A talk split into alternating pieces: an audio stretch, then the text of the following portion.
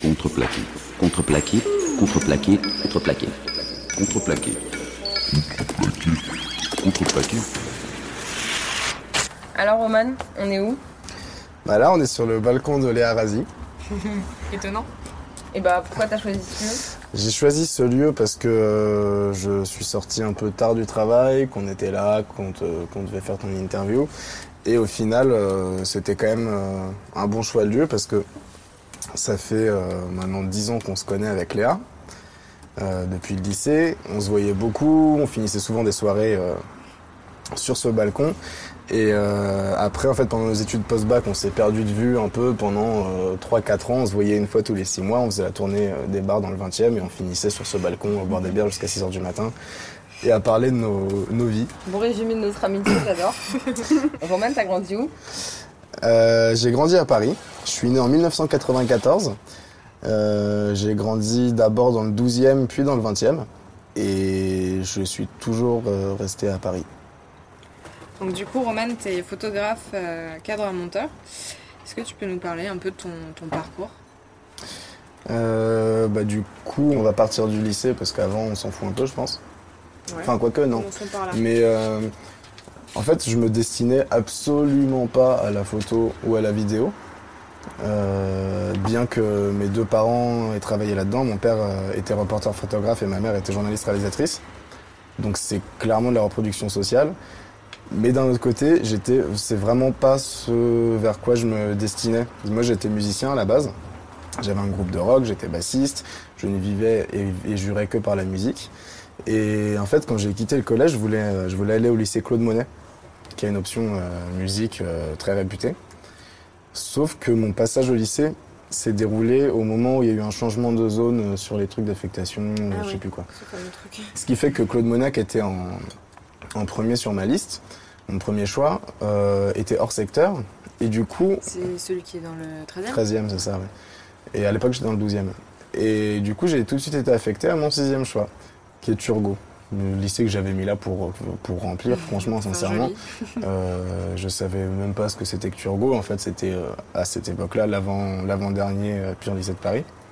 Donc vraiment, j'arrive à Turgot, je me dis putain mais quelle merde. Enfin, qu'est-ce que je vais foutre ici? Je veux pas. Enfin, moi, je veux faire de la musique. Et, euh, et c'est, ma mère qui essayait de me remonter le moral en me disant non mais regarde, il y a une option cinéma, euh, tu peux la prendre, c'est, sympa. Et puis euh, au pire, euh, en cours d'année, si tu arrives à te démerder pour te casser et retourner à Claude Monet, euh, ils verront que tu as fait une option artistique, ça peut t'aider et tout. Et J'ai dit ok, mais vraiment sans grande conviction. Et euh, vraiment, ça m'emmerdait, j'avais aucune envie de faire de l'image. J'ai dit oui, oui, et je me suis dit, vas-y, fin du premier trimestre, je me casse de ce lycée. En fait, lycée trop, trop cool. Euh, et puis l'option audiovisuelle, c'était cool, mais sans plus. Et euh, en fait, c'est au cours de l'année, on faisait plein de projets dans cette classe. Donc on faisait plein de projets tout au long de l'année et, euh, un jour on a fait un, on a fait un projet avec Laurent Deutsch sur sur l'histoire de Paris, les rues de Paris, tout ça. Et on devait tout organiser nous-mêmes. Et les profs avaient demandé à chaque, euh, chaque personne de la classe euh, bah, qui peut s'occuper de ça, qui peut s'occuper de ça. Puis est arrivé un moment où ils ont dit bah, qui a une caméra euh, chez lui ou chez elle, euh, qui a un appareil photo. Et moi, je dis bah, j'ai- mon père est photographe, je peux prendre un appareil photo et si vous voulez, je fais les photos. Et je me suis retrouvé comme ça à faire mes premières photos. Et je trouvais ça marrant, mais c'est tout. Euh, et puis c'était marrant d'avoir un gros joujou noir avec un gros objectif dans la main qui fait clac clac clac euh, quand t'appuies dessus. C'est vraiment le, le- les premières images. Et en fait, euh, ça m'a beaucoup plu. Et j'ai commencé à, de temps en temps, embarquer l'appareil photo de mon père quand j'étais avec mes potes. Et à cette époque-là, mes potes étaient principalement des danseurs hip-hop et des graffeurs. Et j'ai commencé en fait euh, à les suivre euh, dans leurs euh, battles de danse, dans euh, euh, leurs épopées de Tiger Vandal, sur la petite ceinture, euh, dans différents endroits euh, où t'as pas le droit d'aller. Mais c'est des endroits où je serais pas allé sans, si j'avais pas euh, des photos à faire en fait. Et c'est là que je me suis rendu compte de ce qui me plaisait au tout début vraiment dans la photo, c'est que ça me permettait de faire des choses que j'aurais jamais fait sinon. Ça te pousse à être curieux, à aller voir un truc que tu n'aurais jamais fait. Et j'ai découvert plein, plein de choses. Ça m'a permis de rencontrer plein de gens. Et du coup, ça m'a beaucoup plu. J'en ai fait de plus en plus, de plus en plus, de plus en plus. Et, euh, du coup, une fois que j'ai passé mon bac, euh, j'ai voulu aller soit dans un BTS photo, euh, ce qui m'a été fortement déconseillé par mon père parce que à chaque fois, il veut pas que je, enfin, il veut pas que je bosse dans la photo parce qu'il sait que c'est une galère. Et du coup, en deuxième et troisième choix, j'avais mis des BTS audiovisuels. Et j'ai été pris dans un BTS audiovisuel finalement parce que je me suis rendu compte après les résultats APB que j'avais euh, oublié d'envoyer la moitié de mon dossier au BTS photo. Et la moitié de- du dossier dans les- que j'ai oublié d'envoyer, c'était la partie où il y avait les tirages. Donc forcément, ils ont eu qu'une lettre de motivation. Même si t'es très motivé, je suis pas que ça passe voilà, et vu que j'avais un niveau pas non plus excellent au lycée, à part en cinéma, euh, ça, voilà. Et donc j'ai été pris euh, à Sugère, BTS audiovisuel, qui est un BTS incroyablement bien. Euh, j'ai fait une spécialité montage, parce que quand tu sors d'un bac L, c'est difficile d'avoir les autres options. Et c'était très dur. Surtout la première année, la deuxième année ça s'est bien passé, j'ai eu mon BTS. Euh, et là, j'ai voulu aller en fac de géo. Je voulais poursuivre mes, études euh, en géographie parce que euh, tout ce qui m'intéresse dans la photo, moi, c'est tout ce qui est social, humain, et donc géopolitique, écologique, anthropologique, tout ça. Et finalement, j'ai fait moins d'un an à la fac de géo parce que j'aimais pas trop leur méthode. C'était un peu, euh, je trouvais que comparé au BTS, on nous prenait vachement par la main. Et euh, les cours étaient passionnants, mais après, euh, ce qu'on devait rendre, euh, c'était un peu plan-plan et ça m'a saoulé. Et en fait, finalement, je passais plus de temps dans la bibliothèque de la fac à chercher des bouquins sur l'Antarctique, euh, sur les volcans ou la géo huma- humaine dans telle région du monde, que en cours. Donc, je me suis cassé. Et, euh, et j'ai commencé à bosser directement. Voilà, grosso modo. Et du coup, t'as as fait quoi comme taf? Euh, bah, plein de trucs différents. Parce que du coup, dans ce milieu, en fait, tu réponds euh, souvent à des petites missions, que ce soit une journée, une semaine, un mois, mais, mais ça, ça varie beaucoup. J'ai j'ai travaillé dans l'institutionnel, dans le documentaire, reportage, pub, clip, enfin un peu, genre surtout qu'au début, tu acceptes un peu tout ce qui passe et tout ce qui paye surtout. Euh, ce qui est assez amusant au début, parce que euh, tu vas bosser euh, sur un documentaire sur la reconstruction du Rwanda en montage. Euh, puis genre un mois après, tu pars en reportage en tant que cadreur, faire un, reportage sur un, Asperger en Bretagne qui essaye de trouver une, une amoureuse. Euh, c'est vraiment, ça change tout le temps et moi c'est ce qui me plaît vraiment dans ce truc, bah, comme je vous le disais, hein, le fait d'avoir un appareil photo, et c'est c'est ce qui va te pousser à aller dans des milieux que tu connais pas, rencontrer des gens. C'est vraiment euh, très sympa. Bon après c'est plus, enfin moi je préfère quand ça tourne autour du documentaire et du reportage. C'est pas toujours évident, mais à terme le but c'est de faire que ça.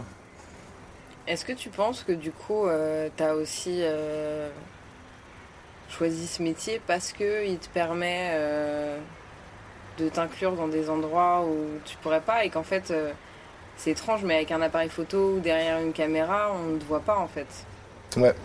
Il y a de ça. Tu passes euh, pour un anonyme un peu et Il y a un peu de ça, puis il y a un côté un peu passe-droit, parce que du coup, tu as l'appareil photo, genre par exemple si tu es dans, des, dans des événements, dans des trucs comme ça, ou, euh, ou même, euh, oui, ou même, même pas forcément. C'est vrai que le, le fait d'avoir un appareil photo, t'as- Enfin, soit tu as tout de suite un côté légitime, soit tu as un côté genre, euh, tu fais quoi en fait? Qu'est-ce que tu viens chercher? Et c'est là tout le, tout le truc, euh, par exemple, euh, quand, quand je fais de la photo, quand je suis en voyage, ou même euh, quand j'étais au Sénégal et que je devais, euh, euh, que, enfin, que je suis allé faire un sujet photo sur les, les handicapés qui faisaient du basketball, euh, il y a toujours ce, ce moment où en fait il faut te faire accepter. Et en fait, euh, par exemple, je prends jamais en photo quelqu'un sans avoir eu un contact avec cette, euh, avec cette personne. Ne serait-ce qu'un contact visuel, mais t'assurer qu'il a, il t'a vu, il a vu l'appareil, qu'il voit que, que tu le considères. Euh, et, euh, et puis ensuite, juste se faire oublier. Faire en sorte que, que pour la personne, tu deviens juste, tu deviennes juste un élément du décor et qu'il voit plus l'appareil photo. Mais il y a un truc que je fais souvent, c'est que une fois qu'on m'a vu, que on voit que je prends des photos, enfin je fais plein de photos que je- dont je me sers pas, hein, genre n'importe quoi, mais je fais genre de m'intéresser à ce qui est à côté de la personne et voit que je suis pas, enfin qu'il est pas mon le truc vraiment euh, Central. central. Et puis euh, une fois qu'il est à l'aise avec ça, c'est pas pour le tromper, hein, c'est juste pour qu'il m'oublie, pour pas qu'il se sente euh, oppressé, tu vois. Ouais. Et, Pas un paparazzi non plus, quoi. Hein non, t'es non, non, pas du tout. Mais c'est c'est juste parce que la personne sait que- qu'elle va être dans mon cadre à un moment ou un autre. Mais ouais, c'est pour, c'est pour te faire oublier, quoi. Et ça fonctionne bien. Et euh, l'essentiel de tes photos, c'est surtout basé euh, sur, euh, je dirais pas des portraits, mais en tout cas des gens dans leur environnement. Mhm. Comment ça se passe pour toi ça et comment du coup c'est un peu venu en tout cas ce c'est quoi le premier projet un peu que t'as fait ou euh, J'ai toujours pris en photo que des gens. Alors en effet, c'est du, du portrait, mais c'est pas du portrait comme on entend, genre c'est pas du portrait posé, c'est et c'est toujours en effet la personne dans son environnement, euh, en train de faire, enfin un peu dans sa vie de tous les jours, dans ses activités. D'ailleurs, je prends mes photos quasiment que 95% que au grand angle. En fait, le grand angle m'inspire. J'ai du mal à travailler avec des longues focales ou des focales standards type, euh, enfin type 50 mm, tout ça. Euh, j'ai j'ai vraiment besoin du grand angle pour être inspiré, pour euh, voir mes cadres en fait. Pour moi, c'est comme un jeu quand je prends des photos. Bon, pas que, là je simplifie un peu, mais c'est vrai qu'il y a un côté un peu jeu où, euh, où déjà je sais pas faire de photos posées, ça m'intéresse pas, et j'ai besoin qu'il y ait des gens dedans. Et du coup, en fait, t'es constamment euh, dans une sorte de petit défi avec le, temps qui passe, et tu sais que genre une photo, euh, t'as un moment pour la prendre, avant c'est trop tôt, après c'est trop tard, et genre ça arrive très souvent et c'est hyper frustrant. Euh, et du coup c'est un peu un jeu aussi d'attraper les choses, avec le bon cadre, le bon timing, la bonne mise au point, la bonne exposition, attraper les choses pile au bon moment. Euh, Il y a un côté un peu, un peu jeu. Mais est-ce que du coup ça t'a fait euh, bosser ton œil est-ce que ta pratique de la photo t'a fait euh, changer ta perception de ce que tu vois au quotidien? Ouais, totalement. Totalement. euh, alors, peut-être moins maintenant, vu que je suis moins dans le. Je, je- alors, on est toujours en train de. toujours à la recherche de son style ou à, à la recherche d'un truc à faire évoluer dans son style. C'est sûr. Mais moi, maintenant, je suis moins à vouloir affûter mon regard. Euh, Il y a eu une, longue période de deux ans où je l'ai fait. Parce qu'en fait, en grosso modo, j'ai commencé la photo pendant trois ans. Euh, je mitraillais avec euh, un appareil que j'avais piqué à mon père. Et en fait, j'étais content des photos que je faisais, mais en fait, j'étais content de celles que j'arrivais à piocher dans celles que j'avais prises. Tu vois, il y avait un côté un peu genre je ratisse large et je m'en trouvais. Et en fait, au final, mes photos étaient sympas. Enfin, je trouvais mes photos sympas parce qu'en fait, au final, j'étais euh, avec des graffeurs vandales, j'étais avec des danseurs et tout. Et en fait, c'était le lieu et la situation qui faisait que les photos avaient un intérêt. Sauf qu'en fait, euh, il n'y avait pas de regard, il n'y avait pas d'œil derrière, tu vois. Et euh, je m'en suis.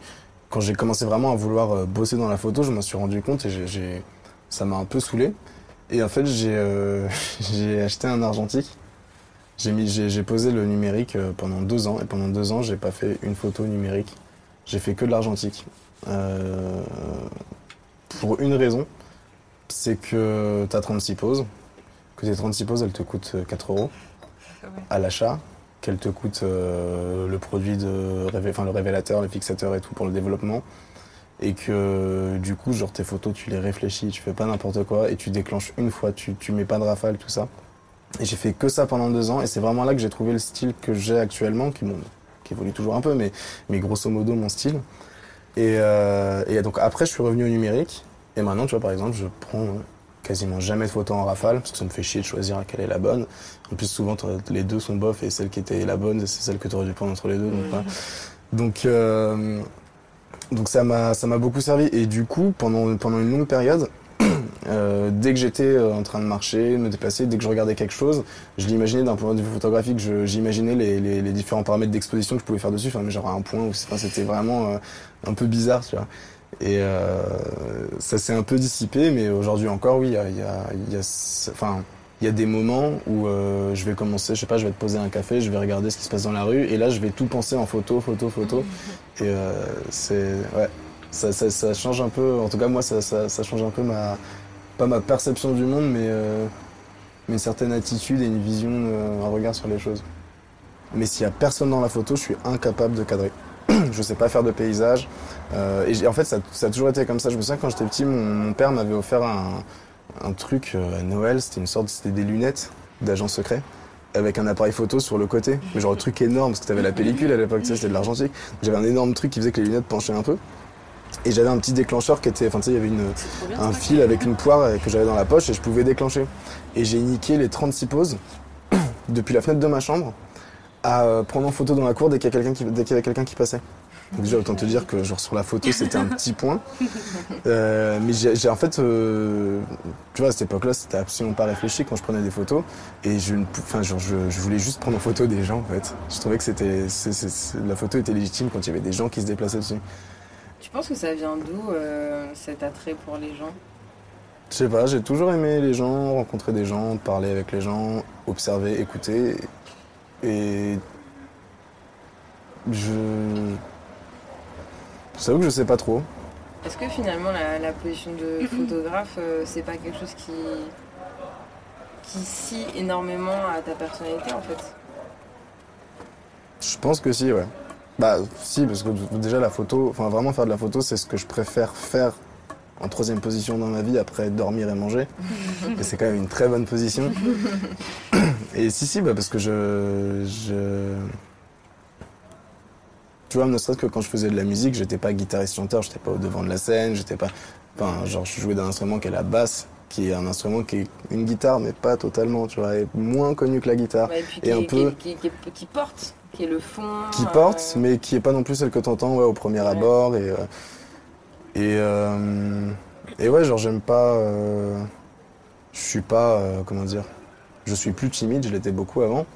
Mais j'aime pas non plus me mettre euh, forcément au devant de la scène. Je euh, préfère mettre en lumière les autres plutôt que te mettre en, en lumière. euh, oui, parce que. Enfin, oui, d'une certaine manière, parce que je. Parce que moi, en fait, moi, ce qui m'intéresse, c'est d'apprendre. Euh, d'apprendre des autres, de découvrir des choses, de voyager, j'adore voyager. de- Mais en soi, oui, me mettre en lumière, euh, en tant que photographe, il n'y a aucun intérêt. Quoi. Et du coup, tu voyages beaucoup par, euh, grâce à, à ce que tu fais? Tu voyages aussi, j'imagine, par passion. C'est lié aussi à ce que tu nous disais sur peut-être la, la- la géographie. Ouais.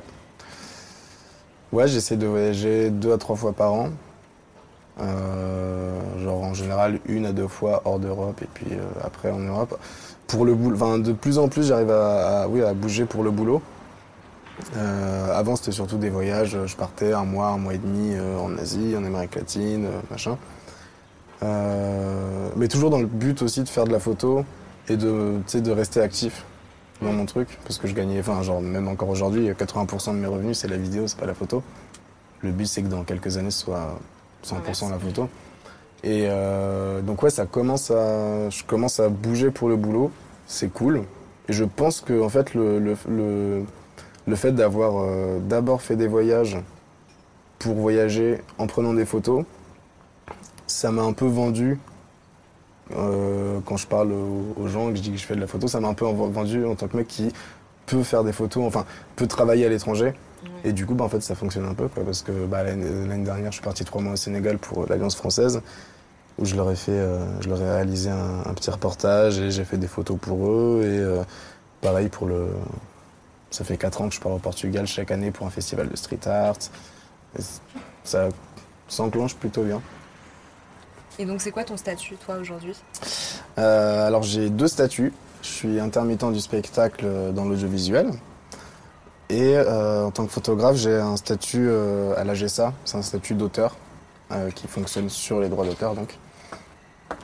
Et bah, comme je te le disais tout à l'heure, pour l'instant 80% de mes revenus viennent de la vidéo, donc de mon statut d'intermittent, qui est vraiment un, statut incroyable. On a une chance inouïe en France d'avoir ça, donc ça permet de, tu travailles un certain nombre d'heures dans l'année. Ensuite, euh, chaque jour où tu travailles pas, tu es payé par le chômage. Euh, et ce qui te permet euh, de... C'est un milieu qui est quand même très difficile, où si tu veux arriver à faire ce que tu veux, faut pas forcément attendre d'avoir une boîte de prod ou une, une agence photo derrière toi. Il faut investir toi-même dans les projets pour les vendre ensuite. Ce qui est toujours très compliqué quand tu as des revenus instables. Et le statut d'intermittent te permet de, bah, du coup, euh, prendre un break de 1, 2, 3 mois pour euh, faire ses projets, partir, euh, les réaliser et ensuite essayer de les vendre. C'est enfin vraiment, genre euh, là, on a, on a vraiment une, une chance inouïe en France. Ça te, ça te permet de. euh, parce que, en plus, même dans les projets indépendants, tu es constamment euh, face à des, des difficultés. Tu des projets dans lesquels tu t'investis, tu mets beaucoup d'argent et finalement, qui aboutissent pas du tout. Quand je, suis sorti du BTS, première chose que j'ai faite, euh, ouais, trois semaines après avoir eu mon diplôme, j'étais au Brésil avec mon collectif de l'époque pour tourner un reportage dans un petit village euh, reculé sur la côte qu'on a totalement autofinancé et qui était, euh, c'était trop cool quoi. En plus, première fois que je partais en Amérique latine, le Brésil, truc de ouf, tout ça. Genre, bien sûr que ça devait déboucher sur quelque chose, ce truc, Ouais. tu vois. Et ben, il a jamais, il est jamais passé au montage. Et pourtant, on a investi genre, euh, enfin, genre, euh, je sais pas, peut-être 2000 euros chacun. euh, Ah oui, faire- quand même. bah, entre le- les billets, la vie sur Oui, place, oui, euh, tu restes pas, tu restes pas une semaine, tu vois, tu restes, long- tu restes beaucoup plus longtemps. Euh, et finalement, ça n'a abouti à rien. Et t'es, t'es quand même vachement confronté à ce genre de truc. T'es toujours euh, face à des trucs où en fait finalement c'est plus sûr et puis en fait ça va revenir trois ans plus Ouais. tard, des trucs comme ça. Et, euh, et du coup en fait euh, le fait d'avoir le statut d'intermittent, ça te permet de, de- voilà d'investir dans des trucs sans avoir des catastrophes financières derrière de pouvoir toujours te retourner. même, euh, voilà. Tu sais que tu as toujours. euh, moi, chaque année, ouais, je, je- je bosse. euh, je sais que j'ai au moins six mois de boulot sur d'affilée dans des boîtes de post-prod de publicité, euh, de tout ce que tu veux, de clips. Et euh, le reste du temps, dès qu'on me propose pas de boulot, bah, je peux me casser. Euh, je peux partir euh, donc trois mois au Sénégal, un mois au Cambodge sur les, sur les projets qui payent peu ou pas. Et du coup, tu parlais de projets tout à l'heure. Quels sont tes projets, toi, aujourd'hui? Alors depuis quelques années, en photo, je travaille beaucoup pour le street art. Euh, parce que c'est un milieu que j'aime beaucoup déjà, enfin, au niveau de l'ambiance, les gens. Euh, c'est aussi un truc qui te permet de voyager beaucoup parce que le street art, t'en as aux quatre coins du monde et les street artistes voyagent beaucoup. Donc euh, depuis quelques années, je bosse dedans en partie.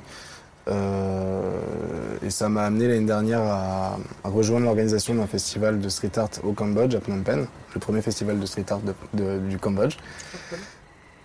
Et euh, donc en tant que photographe, euh, j'y retourne ce- cette année, euh, toujours en faisant partie de l'organisation et en gérant une équipe euh, photo. Ça s'appelle comment ce festival? Cambodia Urban Art. Très simple. Et, et en fait, avec l'organisatrice du festival, on voudrait monter d'autres festivals de street art dans différents pays. Donc ça, ça, c'est un projet qui est initié. Pour l'instant, on, on- on consolide le Cambodge et on, et on essaie de le faire grandir. Et pourquoi au Cambodge? Alors, ça c'est euh, c'est au créateur du festival de répondre. Parce qu'en fait, moi je l'ai rejoint l'année dernière, mais c'était la, quatre- la quatrième édition. Euh, mais en gros, comment moi je me suis retrouvé là-bas, Ouais. c'est que la fille qui maintenant est l'organisatrice du festival a rejoint l'équipe du festival l'année dernière. Euh, elle s'est retrouvée là-bas un peu par hasard. euh, elle voulait se casser de France. Elle s'est retrouvée, elle est partie juste à Phnom Penh. Elle a rencontré le mec qui organise le festival, paf. Et il se trouve que comme je la connais bah, et qu'elle savait que je bossais dans le street art, elle m'a proposé de la rejoindre. Et voilà, tout bêtement. Et c'est bah, encore une fois dans ce milieu, c'est tu sais jamais ce qui va se passer dans trois jours. euh, Tu sais jamais si tu vas avoir de l'argent, mais on peut aussi te proposer de partir à l'autre bout du monde pour faire un truc méga stylé pendant un mois. Donc voilà, c'est arrivé un peu comme ça au bon moment parce que j'étais en pleine période de doute de euh, putain euh, c'est galère, euh, je vois pas mon projet avancer et, et puis paf. Donc voilà, beaucoup de street art euh, ces derniers temps. Euh, Il y a contreplaqué aussi, mais je sais pas si on en parle après ou maintenant. On peut finir par contreplaquer plutôt, non? On finira par contreplaqué. Ouais. Et, euh, et voilà, pour l'instant, je, ouais, j'essaye de retourner au Sénégal euh, avec une, amie euh, qui est photographe elle aussi et qui touche un peu à la vidéo, Carmen. Il faudrait qu'on interviewe d'ailleurs. On est en train de, enfin là, on va se voir dans les prochaines semaines pour monter un dossier béton pour avoir des, financements et repartir là-bas et faire un petit docu à Kaolac. Donc ouais, chaque année, il y a un peu une, période de remise en question. Mais euh, en général, c'est plutôt bon signe parce que ces périodes de remise en question, ça te fout une grosse euh, pile au cul. Et finalement, c'est après que tu, tu tombes sur- enfin, tu, tu te lances sur des projets de ouf et qui te permettent de, Bah, en plus, j'ai De l'impression t'évader. qu'à à chaque fois que tu es dans ces périodes de doute-là, euh, il y a une opportunité qui se présente à toi Ouais, et finalement, euh, tu retombes bien et ça te remotive et ça repart sur autre chose. Mm. Tu es un des trois cofondateurs de Contreplaqué. Mhm. Raconte-nous comment ça s'est passé. Euh, bah, du coup, c'est Léa qui m'en a parlé, toi-même. Euh, ça, faisait longtemps en fait que qu'on voulait bosser ensemble, euh, notamment du fait que toi tu bosses la photo, tu la brodes, moi je fais des photos. On s'est dit ah mais merde, faudrait qu'on fasse un truc ensemble, que tu brodes mes photos. Je sais plus, je crois que c'est, c'est parti un peu de ça. Justement, un de ces soirs, on s'est retrouvés sur ton balcon à parler jusqu'à 6h du matin. Et euh, je crois qu'une semaine après, on s'est retrouvés dans un bar à l'Express à Ménilmontant. Tu m'as parlé de, de- justement du projet de, de portrait audio, notamment parce que je te, je te parlais du fait que j'aimais bien enregistrer des sons et que je voulais faire un travail, je voulais faire des photos sonores, avoir des, des suites de photos avec des, des vraies ambiances sonores travaillées, prises, euh, prises avec un enregistreur sur le moment de la photo. Et, euh, et voilà, moi ça m'a tout de suite emballé parce que parce que bizarrement j'aime beaucoup la vidéo mais euh, à côté de la photo pour moi c'est vraiment l'intérêt est vraiment moindre mais par contre euh, de la photo avec du son ça me parle énormément. J'aime beaucoup ce côté où tu on te on te montre pas tout en vidéo on te montre pas tout parce que c'est comme la photo t'as un cadre mais on te, on t'impose aussi. Enfin, on t'impose ce qu'on veut que tu vois. Genre, on va te mettre un plan de 3 secondes sur ça, ensuite un plan large sur machin, un plan serré, tout ça. On t'impose vraiment un truc, on te tient par la main. Alors que la photo, certes, c'est pareil, c'est très, c'est très fermé. Mais comme c'est figé, ça pousse, euh, ça, ça te pousse à imaginer, à partir, euh, à partir dans ton imagination, quoi. Et je trouve qu'avec du son, c'est encore plus fort. Je, je- pour le coup, je trouve ça, je trouve ça ouf. Et du coup, ça m'a tout de suite, euh, ça m'a tout de suite euh, grave motivé. Et puis le fait de, de reformer un collectif, ça faisait un petit moment que je, que je bossais plus en collectif et j'ai toujours euh, aimé ça. Euh, le côté euh, projet indépendant qu'on gère à plusieurs, le côté bah, pluridisciplinaire et, et tout simplement le travail d'équipe. Ce qui est un peu contradictoire quand tu es photographe, hein, mais moi je, je- kiffe trop travailler en équipe. Euh, je me suis dit allez, trop cool. Ça m'a grave euh, ça m'a grave euh, botté. Et en plus, ce que je trouve vraiment cool avec le, le- le projet tel qu'il est en ce moment, c'est que même dans des moments où j'ai pas de boulot, où j'ai pas quoi et tout, ça me, ça me force à une certaine rigueur. Ça me, il y a aussi des fois où euh, ça arrive pendant un mois ou un mois et demi, deux mois, je sors pas mon appareil photo, alors que normalement j'en fais tout le temps, que j'ai toujours mon appareil sur moi. Bah là, au moins, enfin en tout cas avec le, le projet, je sais qu'au moins une fois par semaine, je vais, je vais faire de la photo. Ça me, c'est vraiment, je kiffe. Voilà. Donc, euh, enfin voilà, je sais pas si je réponds bien à la question. Et euh, en quoi. euh. Ouais, non. Écoute. dire- ouais. J'allais dire en quoi le sujet des portraits parle, mais je pense qu'on en a suffisamment parlé pour que ce soit assez logique en fait. Donc, Ouais. euh, Bah oui, en plus ça, re- ça rejoint toujours le fait que Enfin, ça Je rejoint la photo Ah, si, si, si, non. avant. Si, si, non, il y a aussi un truc, c'est que. euh, Au-delà de ce que j'ai dit euh, juste avant, le, le- les- les- notre série de portraits, j'aime beaucoup parce que. euh, bah, un peu comme ce que je disais pour la photo tout à l'heure, c'est que euh, ça nous amène à des endroits où qu'on n'aurait pas imaginé rencontrer des gens, Ouais. tu sais, des, des inconnus et qui te parlent euh, de toute leur vie et tu dis ah ouais trop cool. Enfin genre c'est hyper intéressant, tu, tu, tu rencontres de nouvelles personnes, tu découvres de nouvelles choses. J'en fais, je répète beaucoup ça. Euh, mais même ça, enfin moi ça me donne des idées quand je les entends parler tous.